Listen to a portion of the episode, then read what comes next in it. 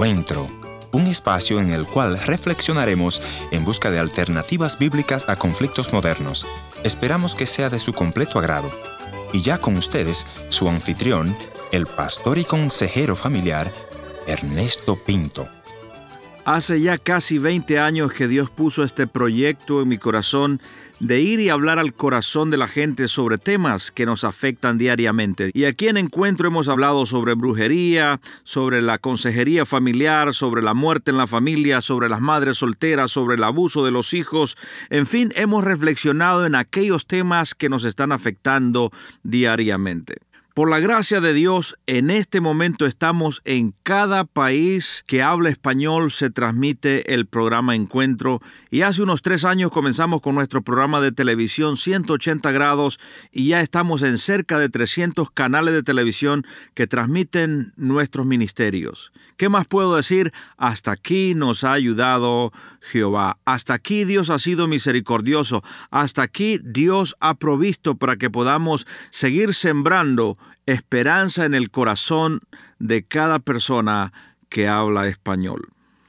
A usted que ora por nosotros y que nos ha apoyado de una u otra manera económicamente, muchas gracias y espero que lo siga haciendo. Si no lo ha hecho, puede ir a nuestra página al www.encuentro.ca y de esa manera usted me empodera para seguir comunicando el mensaje poderoso del amor de Dios, el mensaje poderoso del Evangelio, el mensaje poderoso que Cristo Jesús nos mandara predicar a todas las naciones.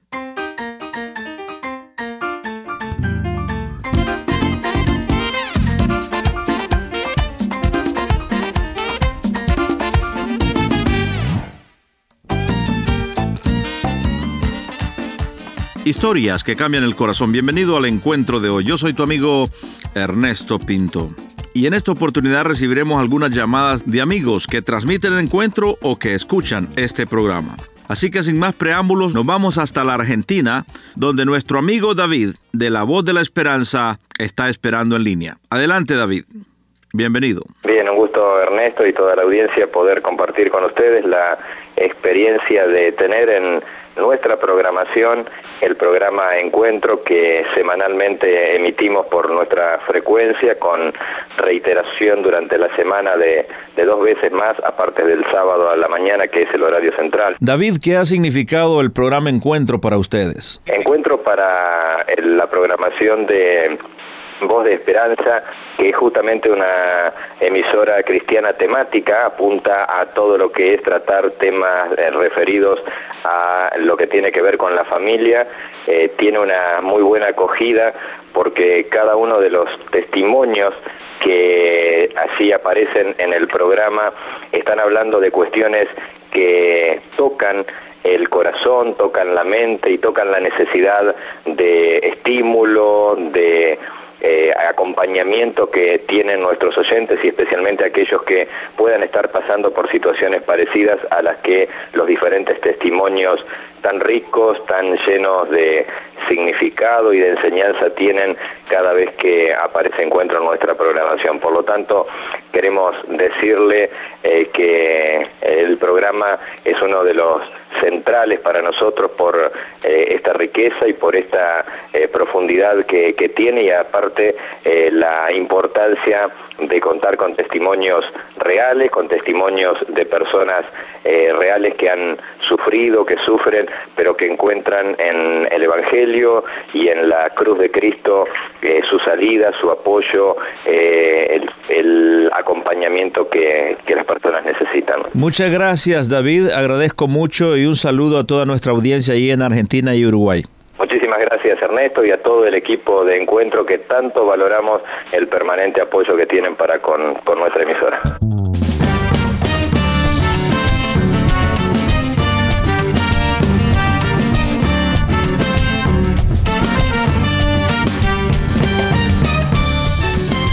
Quiero agradecerle a usted por estar en sintonía y nuestro buen amigo David por reportarnos desde la Argentina. Antes de ir a la próxima llamada, quiero animarle a usted que vaya a visitar nuestra página al www.encuentro.ca y desde ahí puede adquirir la información cómo visitar nuestras páginas en las diferentes redes sociales. Otra vez, www.encuentro.ca. Ahora sí, tenemos una llamada pendiente de una amiga que quiere comentarnos algo, así que bienvenida a la audiencia de encuentro de hoy. Sí, eh, mire, nada más este, yo hablé porque me recomendaron que platicara con usted para que usted orara por mí, porque estoy en una, en un estado de depresión, ansiedad y temor todas esas cosas y aparentemente no hay ninguna razón, no tengo problemas económicos ni en la casa, soy cristiana, entonces yo que sí, eso es lo que me recomendó un hermano. ¿No ha tenido problemas familiares? Ningún problema familiar, gracias a Dios, ni económico, ni ningún problema para que me pase esto tan tremendo. Pero usted tiene miedo, me dice, ¿tiene miedo a qué? A todo, inclusive hasta bañarme, hacer comida, todo, todo, todo. Cuando escucha que alguien se murió, se siente muy atemorizada. Ah, pues no tanto así, más bien de otras cosas más sencillas, fíjese, como de salir, de, salir a la calle, de barrer, de lavar la ropa, todo eso. Todo me da mucho temor. A eso se le llama ataques de pánico. Sí, eso me dijeron. Y los ataques de pánico tienen que ver cuando no necesariamente que hayan habido problemas o dificultades. Normalmente eso eh, apresura que hayan ataques de pánico, pero muchas veces tiene que ver también con el cansancio, ¿no? Con que uno quiere hacer todo, se preocupa porque los hijos cómo van a vivir, eh, qué les vamos a heredar. Eh, o sea, hay un cansancio, una fatiga emocional en su espíritu. Y luego surgen ese tipo de cosas. Me imagino que por ahí anda el tema, ¿no? Probablemente, eh, eh, bueno, es que en realidad empezó hace ocho años. Sí. Entonces ah, tuve una hija que se fue a estudiar a Chihuahua medicina. Sí. Estudió en Juárez y luego se fue a Chihuahua a un rancho de allá y entonces me dio más dura la cosa. Me imagino que empezó a preocuparse por la inseguridad. Eh, Exactamente. sí. ¿Y qué ha hecho para poder eh, ayudarse a usted misma con esto? Eh, bueno, lo único que he hecho, he ido con todos los médicos a Dios y por haber, psiquiatra, psicólogo, médico internista, cardiólogo, naturista, todos los médicos. ¿Y nada? Ya no hay uno que no haya ido.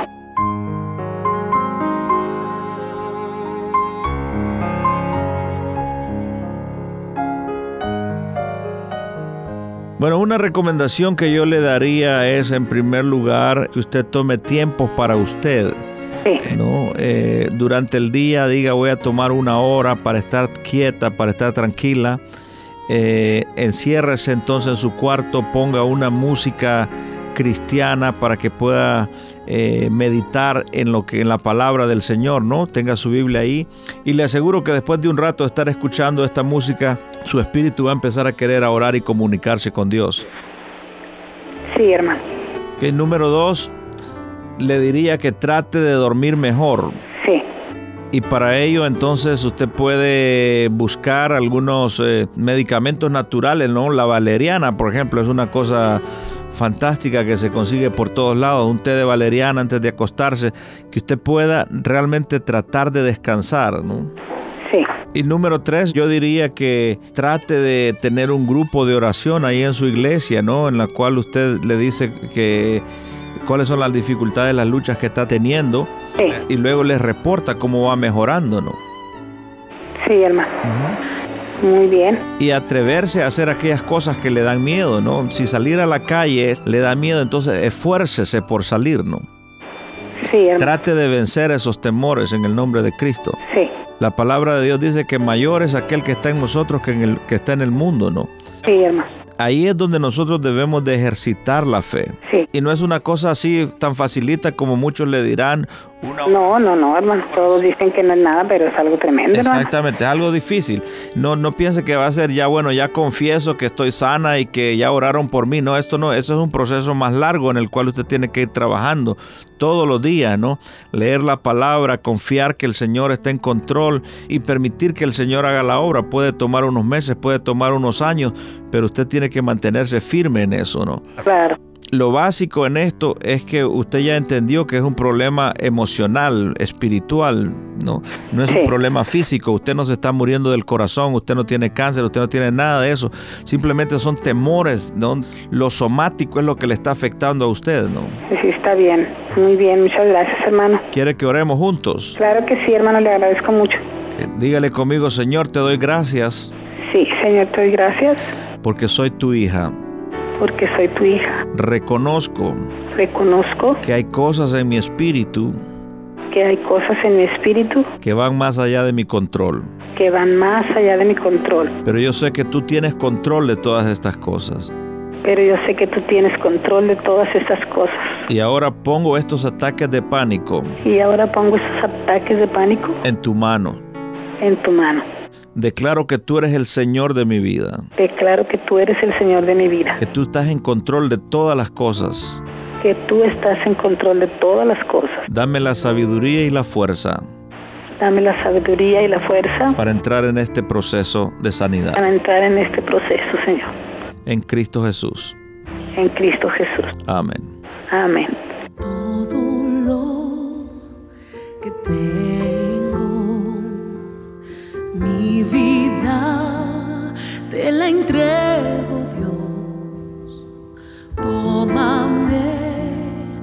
obra tú que mi vida te exalte. En la vida todos enfrentamos dificultades, mis amigos. Ya Cristo Jesús lo dijo, en el mundo tendréis aflicción, pero confiad que yo he vencido al mundo.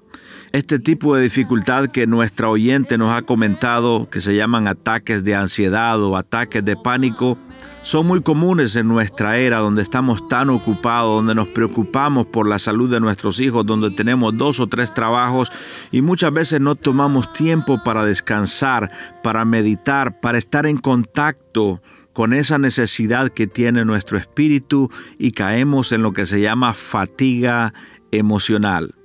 Me escuchaste que le cité a ella un texto que dice, mayor es aquel que está en nosotros que aquel que está en el mundo. Esa expresión la escribió Juan en su primera carta en el capítulo 4, pero el contexto de ese pasaje dice, y todo espíritu que no confiesa que Jesucristo ha venido en carne no es de Dios. Y sigue diciendo el apóstol, hijitos, ustedes son de Dios, porque mayor es aquel que está en ustedes que el que está en el mundo. En primer lugar, lo que el apóstol recomienda es que reconozcamos que ese que se hizo carne, que vino a esta tierra, que vivió entre nosotros y murió por nosotros, que se llama Jesucristo, Dios hecho carne, necesita ser el centro de nuestra vida, necesita ser el centro de nuestro espíritu. Y cuando nosotros le reconozcamos como Señor, entonces podemos entrar en esa paz maravillosa que Él prometió. Y Él dijo, yo les doy esta paz no como el mundo la da, no como este sistema de valores la da, yo doy una paz que va más allá del entendimiento de ustedes. Eso es lo que Cristo Jesús, mi amigo, quiere traer a cada corazón, esa paz que solamente Él puede dar y viene del cielo.